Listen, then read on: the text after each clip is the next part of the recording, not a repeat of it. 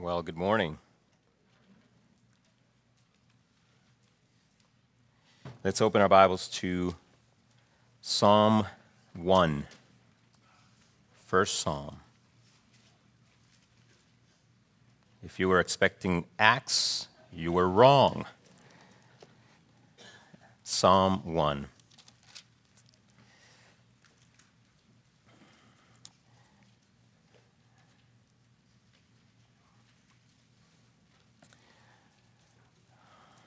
Well, let us uh, read it together this morning. Consider the reading of God's word. Blessed is the man who walks, walks not in the counsel of the wicked, nor stands in the way of sinners, nor sits in the seat of scoffers. But his delight is in the law of the Lord, and on his law he meditates day and night. He is like a tree planted by streams of water that yields its fruit in its season, and its leaf does not wither. In all that he does, he prospers. The wicked are not so, but are like chaff that the wind drives away. Therefore, the wicked will not stand in judgment, nor sinners in the congregation of the righteous. For the Lord knows the way of the righteous, but the way of the wicked will perish. Let us pray. Father, we, we ask for your help this morning as we consider your word. Help us to make much of the Lord Jesus. May he increase and may we decrease. And that is the cry of our hearts this morning. And we pray that as a result of our time together, we will be more and more in love with him, the one who died and rose again. And it is in his name that we pray. Amen. Well, just as every house has a front door, a fixed point of entry, so too the book of Psalms has a front door, and this is the psalm we just read, Psalm 1. But as with every door, it can bring you in once it has been opened so that you may enjoy the delights found in the rest of the house, or it can keep you outside from those delights. Now, how does Psalm 1 function in that way? Here's how Charles Spurgeon said that this psalm, Psalm chapter 1, contains the entire book of Psalms in summary form. Thomas Watson, another Puritan, took it even further by saying that Psalm 1, quote, contains the very essence of Christianity. Christianity. Therefore, if you misunderstand Psalm 1, you run the risk of misunderstanding the entire book and much more. So, with the Spirit's guidance, I hope to do justice to the psalm itself without losing sight of the entire counsel of God's word. So, with that in mind, let's dive in. What is Psalm 1 dealing with? You expect me to answer that, huh? I think Psalm 1 is dealing with the question that uh, all of us have been wrestling with for millennia. And what is the question? The question is this What is the key to true happiness? The key to true happiness. That's what this psalm is describing. We know this because at the center of the psalm is the word blessed which is also the first word, and it means happiness. Therefore, to live in a state of blessedness is to live in a state of happiness, contentment, joy. Psalm 1 is describing the good life, the good life. Don't miss the fact that it is written in the present tense. It doesn't say blessed will be, but blessed is, although there is a future application as well at the end. But the blessed life is meant for the here and now. And if we are honest, the pursuit of happiness has been quite central to the overall endeavor of the human race, wouldn't you say? I think we all want to be happy. I mean, if we were to place a banner outside of the parking lot that said, Come and we will tell you how to be happy always and forever, I think we would get a pretty sizable crowd in here. But I also think most of them would be disappointed by the end. Let me explain why. Remember what Jesus said about giving us peace? In John chapter 14, verse 27, the Lord Jesus said, Peace I leave with you, my peace I give to you. Remember that? And that's great. We want peace. But then he immediately qualified that statement and said, Not as the world gives, do I give peace to you. Jesus offers us peace. That is true, absolutely wonderful, but not the type of peace that the world is looking for. Likewise, blessedness or the good life, the good life presented to us in Psalm 1 is not what the world is seeking, which goes hand in hand with the Sermon on the Mount. Do you remember that sermon? Preached by none other than the Lord Jesus himself. Jesus' words were shocking then, and they are shocking now. For every time Jesus mentioned the word blessed, he added a quality that is not normally associated with happiness, such as what? Poverty, mourning, meekness, hunger, thirst, persecution. And Jesus says, they are the blessed, they are the happy ones. All of which reveals this one particular tr- truth the biblical message is counterintuitive. It's counterintuitive. But why? It is counterintuitive because sin has ruined everything, even our intuitions. So the problem is not with the message itself, but with the mind, with the mind that receives the message. What I'm trying to say is this the message of Christianity is not meant to please the carnal mind. That is an important statement. The message of Christianity was never meant to please the carnal mind. In fact, you will discover that nothing in Psalm 1, what we just read, will sound appealing to the carnal mind. So, as we make our way through this psalm, let me ask you how do you define the good life? How do you define the blessed life. How does true, what does true happiness look like to you? As you yourself pursue the good life, what's at the center of it all? What is the blessed life? And now the point is to compare our answers to the standard given to us in Psalm 1. So let this be a test for all of us. I have five truths to share with you about the blessed life. And here's the first one. Here's the first one. The blessed life does not believe in the myth. The myth. What is that myth? Neutrality. The myth of neutrality. Consider the first verse. Blessed is the man who walks not in the counsel of the wicked, nor stands in the way of sinners, nor sits in the seat of scoffers. Now, notice with me that the psalm begins by drawing a sharp line between the blessed man and those who are not. Do you realize what that means? It means that the Bible, listen to this, is, this is critically important. The Bible does not really allow for a neutral category. Why? Because the world is not a neutral place. Ever since sin entered the world, there has been a war between truth and lies, good and evil, righteousness and unrighteousness. And neither one of these two sides stands neutral. Listen to this our lives, our lives are always moving in a certain direction. You're never just standing there. You're always moving in a certain direction. You never just stand there without being influenced by something. Psalm 1 speaks of the blessed and or the wicked, but it doesn't say anything about an in between category. Do you understand what I'm saying?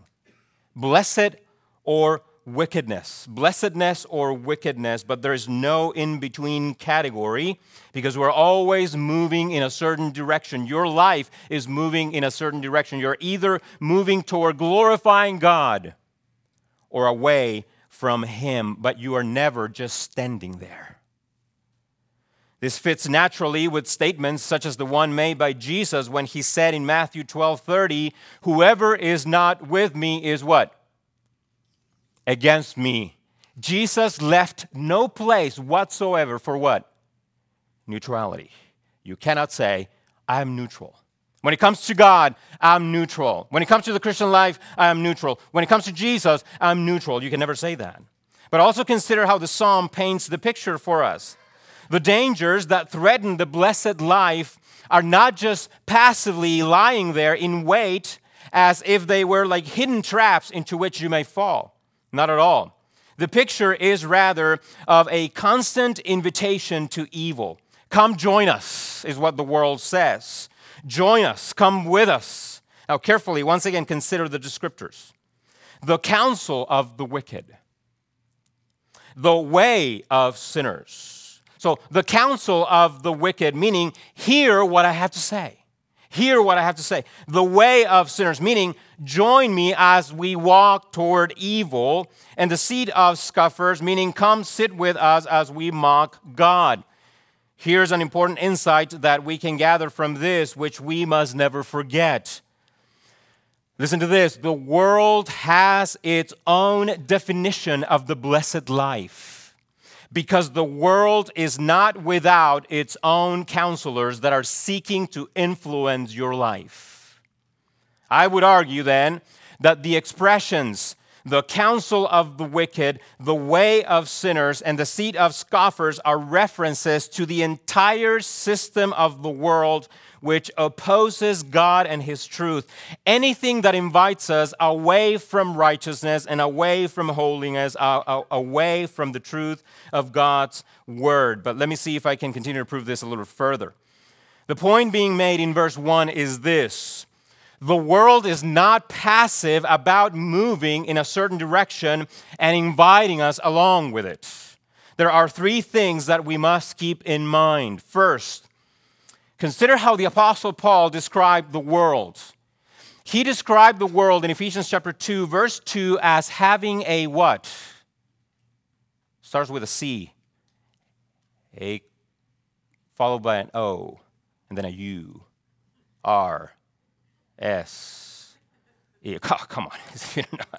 having a course that can be followed that can be followed. The world has a course that can be followed. See, the world is like a river whose current is always advancing, is always moving forward. That's the world. The world has a course, a direction. The world is not passive, is not neutral. It is always extending an invitation to join, to follow along away from God and His truth. Second thing, consider this Satan is called the prince of the power of the air. The spirit that is now at work in the sons of disobedience. Did you hear that? Satanic influence is in the air, in the air, meaning if you are not careful, you may find yourself breathing it in. It's in the air. But Satan is said to be at work. At work. Once again, Satan is not neutral.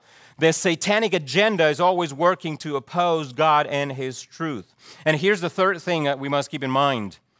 Even though Christians have been redeemed by the Lord Jesus, His death on the cross and His resurrection from the dead, we live in this world. Therefore, dangers are all around us.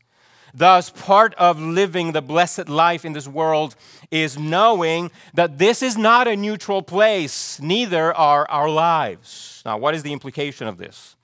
Here's the implication of verse 1 You must train the powers of your discernment by the renewing of your mind.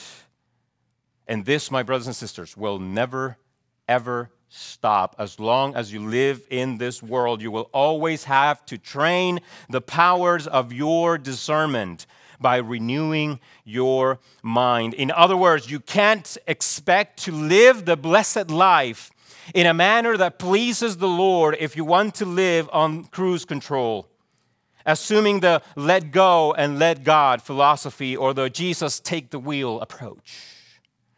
Paul said it best in Romans chapter 12, verse 2, a verse that we all know very well. First, he said this do not be what to the world? Do not be conformed to the world. Even a cursory reading of those words communicate what? That the world has a desire for you. The world has a desire for you to conform you, to mold you into its likeness. Again, the world is not a neutral place. It does have an agenda.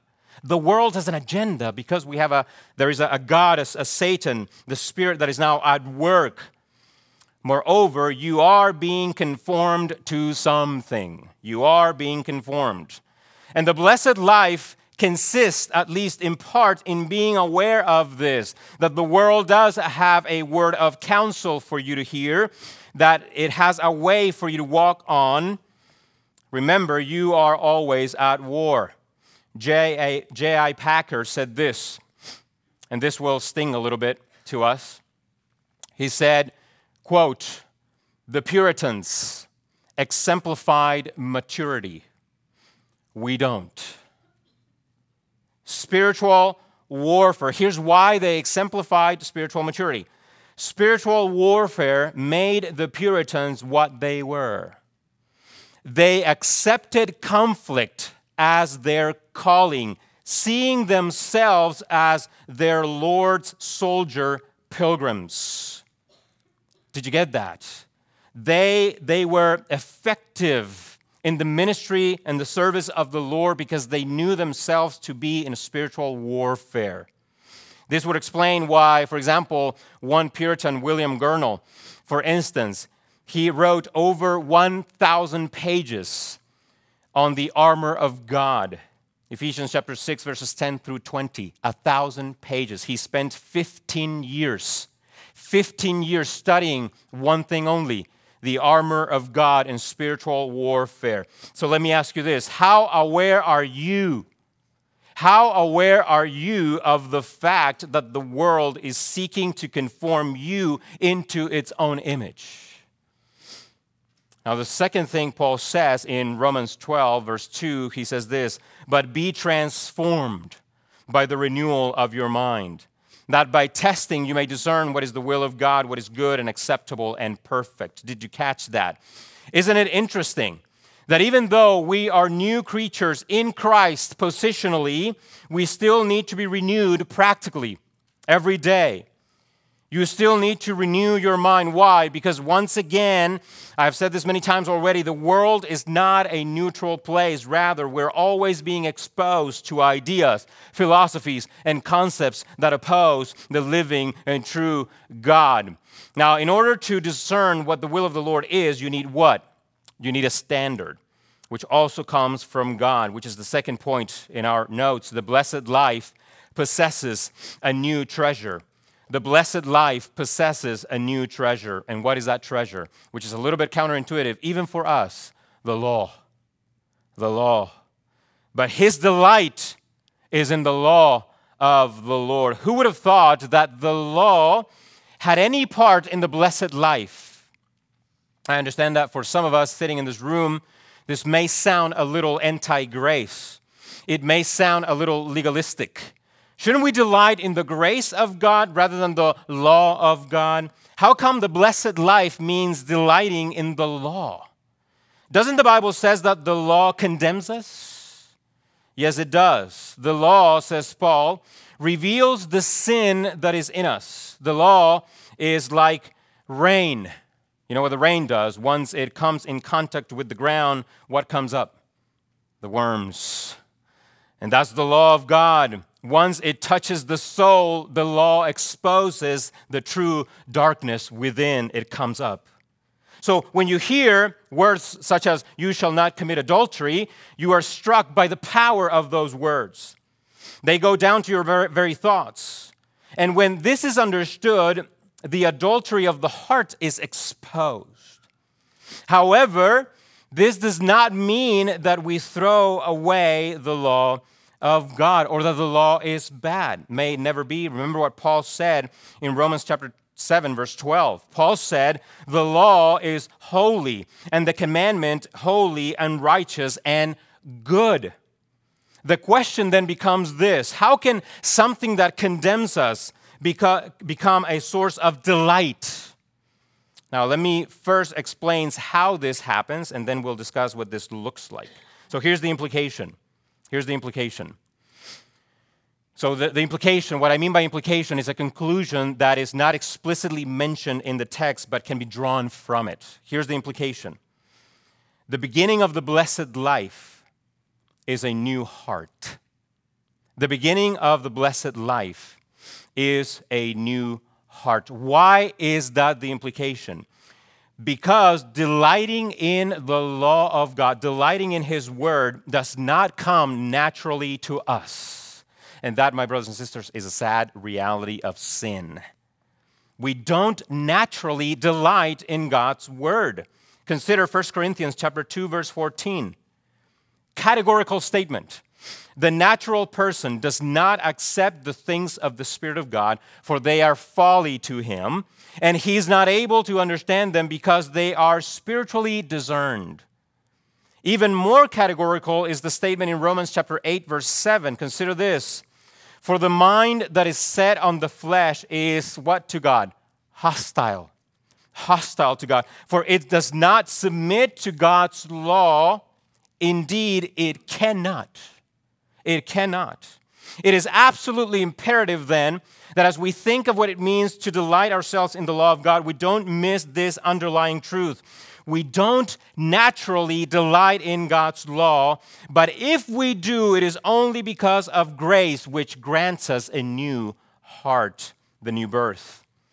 Thus, we delight in God's law not as an instrument of salvation, but of guidance into greater conformity to God's holy character.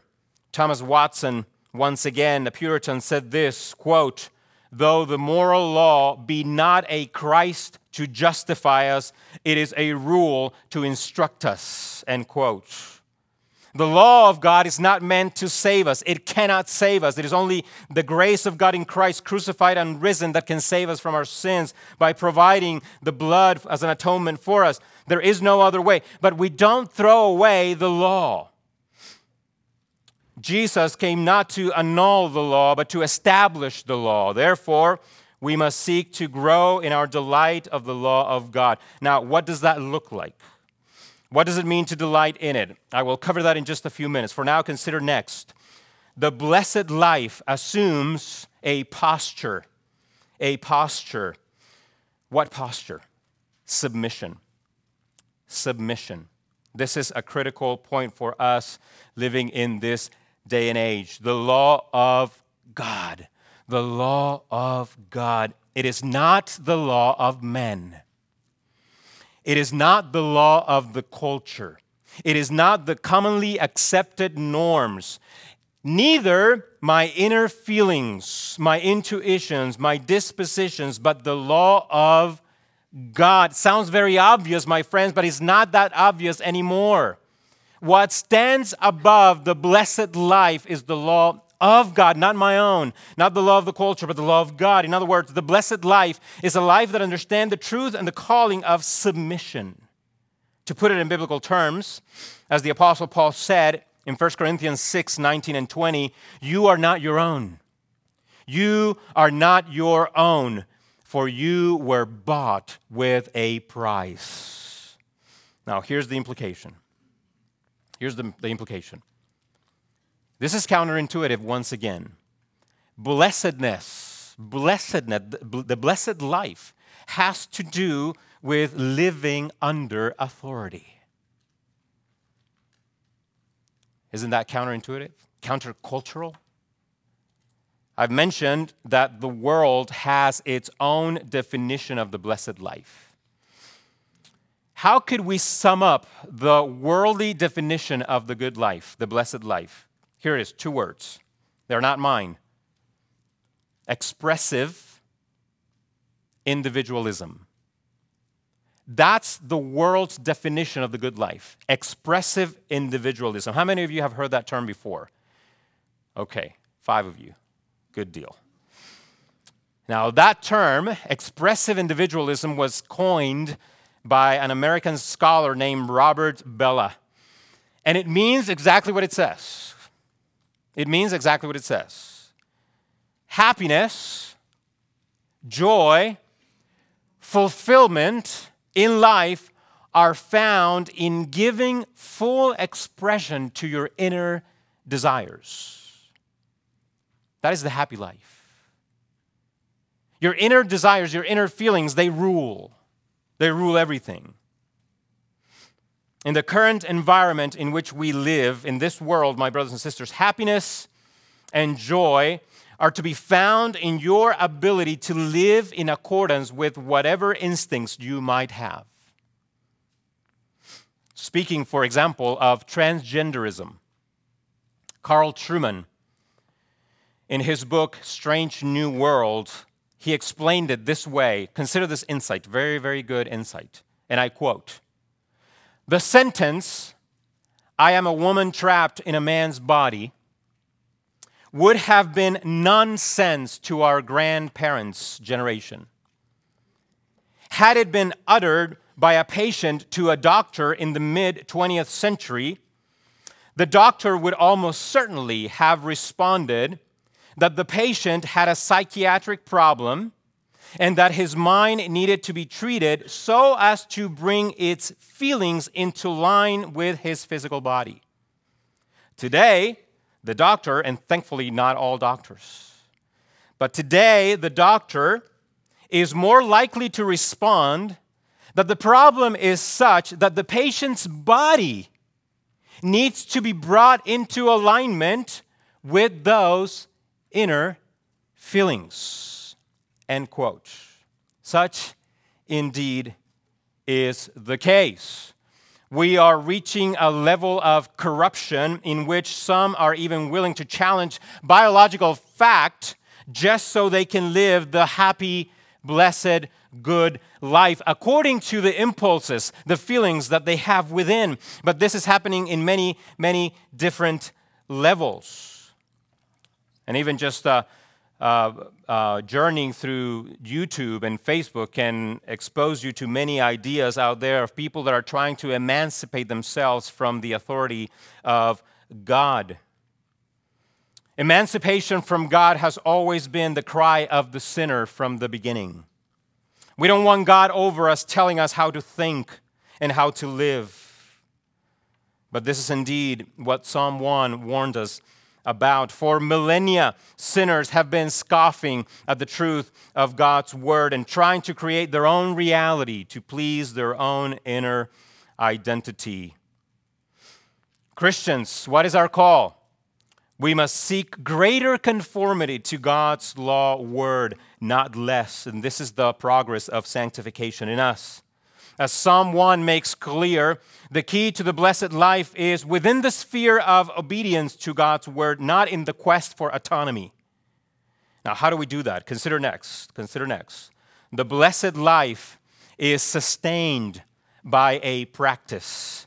The blessed life is sustained by a practice. What is that practice? You know it meditation. Meditation. What is meditation? Meditation is the outcome of delight. Meditation is the outcome of delight. Meditation is what delighting in the word looks like. In other words, what I'm saying is this you meditate upon the things in which you delight. By the way, let me just say this we all meditate. Every single person in this room, we all meditate. The question is, what's the object of your meditation? But what is it then? What is meditation? Simply speaking, meditation is extended thought upon an object of delight. Extended thought upon an object of delight.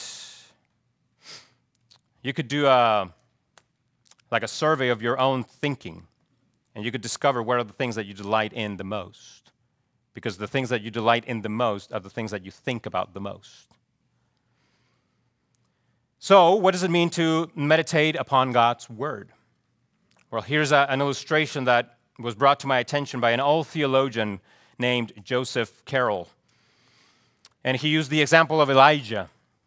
Elijah prayed for rain, and as he did so, he looked at his servant servant Ahab and said to him, Go up now and look toward the sea. And he went up and looked and said, There is nothing. He looked once and said, There is nothing. And Elijah said, Go again seven times. Go again, but this time seven times. And at the seventh time, Ahab said, Behold, a little cloud is rising from the sea. And I loved that illustration because meditation is not just to look upon the word quickly. Meditation is to look at the word, but seven times, as it were. To meditate is to consider a particular truth until you begin to see that little cloud rising from it. A practical example of meditation is precisely what you are hearing right now. A sermon. A sermon is meditation applied. You are here, every time you hear a sermon, you are hearing the product of a man looking at a text seven times, chewing on it until it yields its nutrients.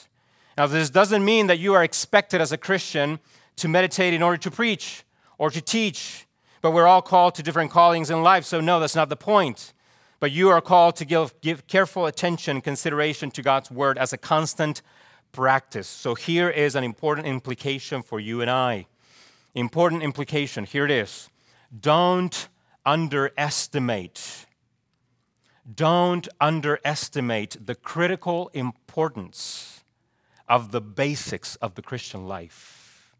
Don't underestimate the critical importance of the basics of the Christian life. It is quite astonishing to me that in what is considered to be such an essential passage of Scripture, a summary of the Christian life, and the very description of what it means to be blessed, the practice of meditation found such a prominent place. Why? Well, because meditation is that important. But we also need to realize and admit something meditation is difficult. It is difficult because we are in constant spiritual warfare. And meditating on truth while living in a world that is infatuated with personal feelings and instant gratification will never come easy. So we don't need to kid ourselves. Meditating upon God's word will be a battle until the day we die. A battle. But why do you think meditation is so hard? So hard? Well, if you haven't heard me already, please hear me again now. Meditation is difficult because the world is offering its own counsels to you, its own way. We are utterly distracted.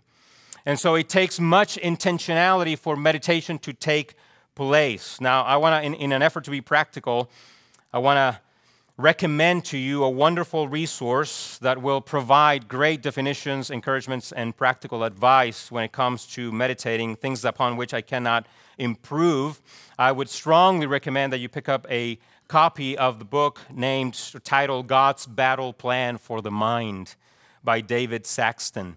It's a wonderful, wonderful book. I have recommended it before from this pulpit, and I want to recommend it again.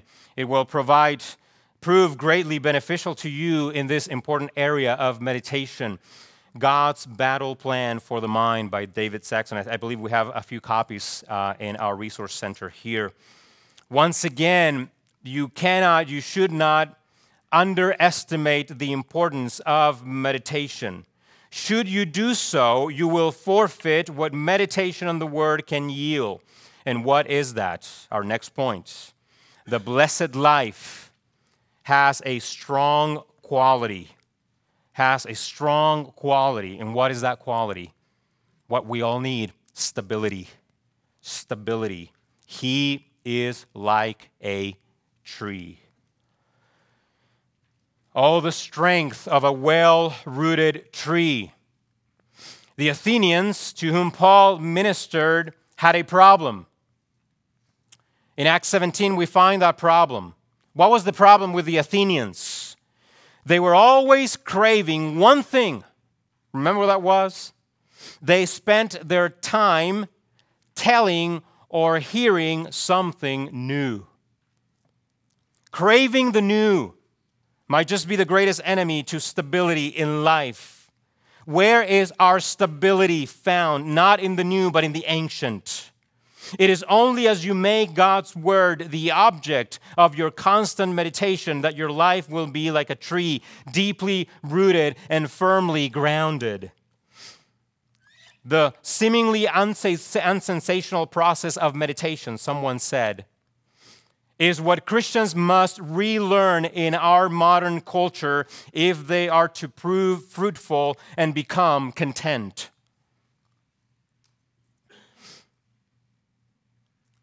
If you are dealing with issues of lack of contentment or whatever else, one of my first questions for you would be precisely that.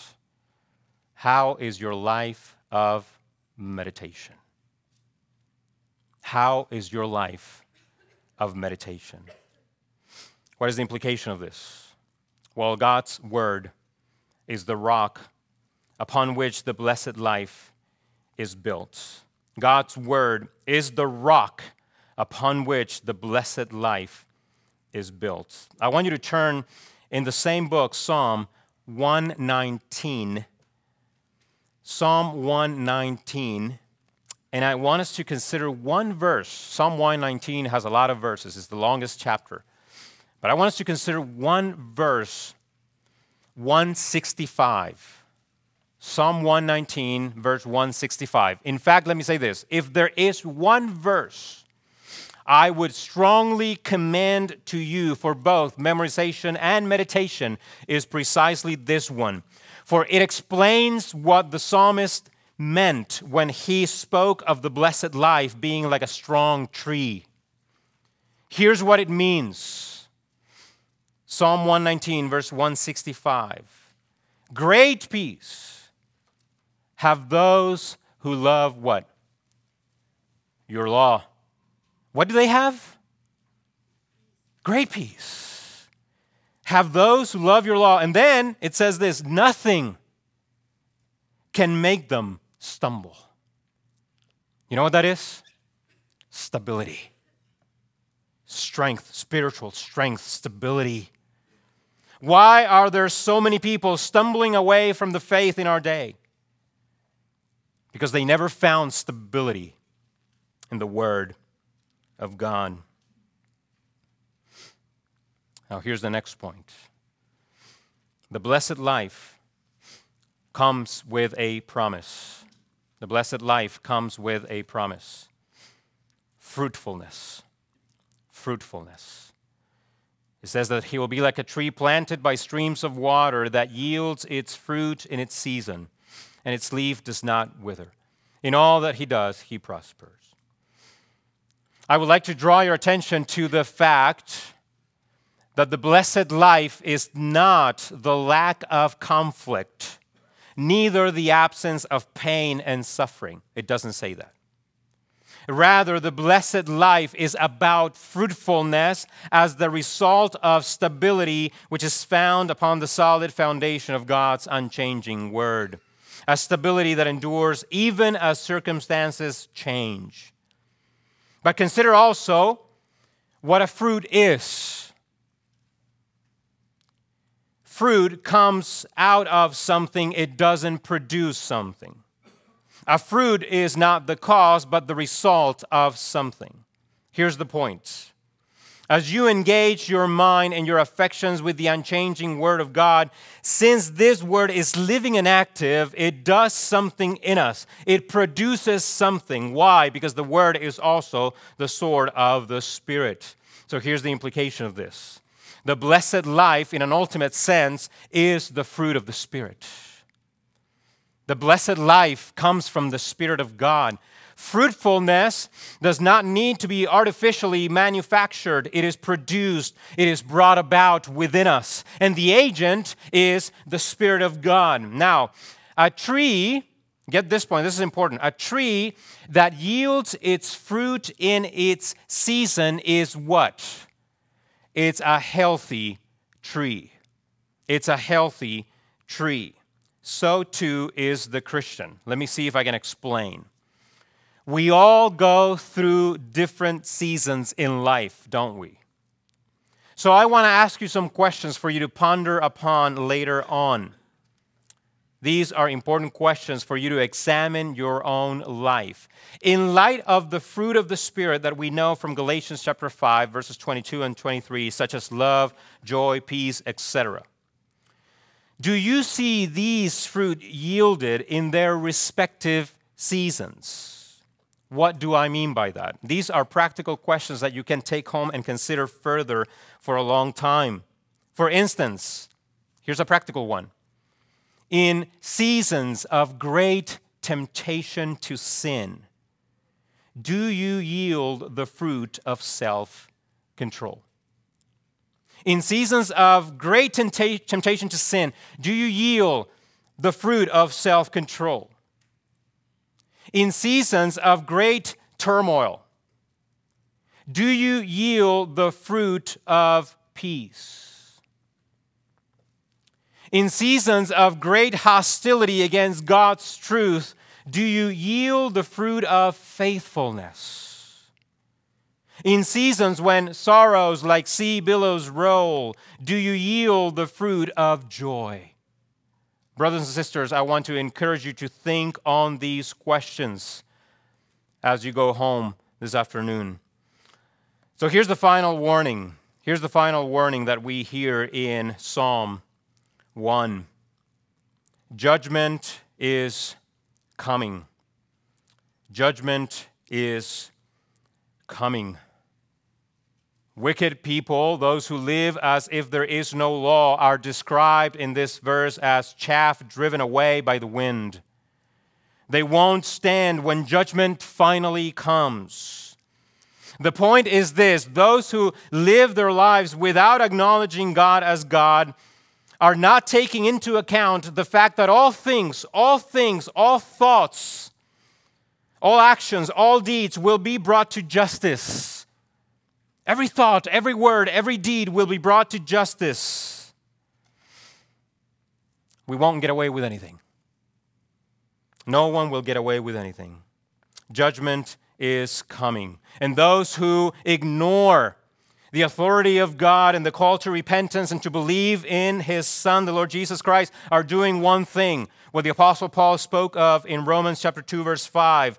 Those who persist in living disregarding God and his word, which includes the rejection of God's command to repent and to believe in his Son, are storing up wrath. They're accumulating for themselves wrath, a wrath that is to come. So the call that we find embedded in this psalm is a call to repent and to believe in the name of the Lord Jesus Christ, which takes us to the grace point. The grace point.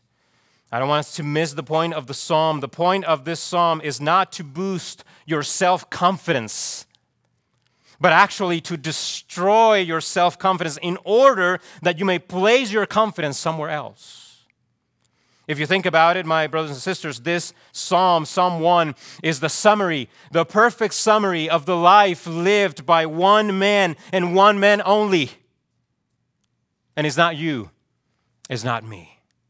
If you could take Psalm 1 and reduce it to its essence, it would be this The blessed man is the one who always does what is pleasing to God.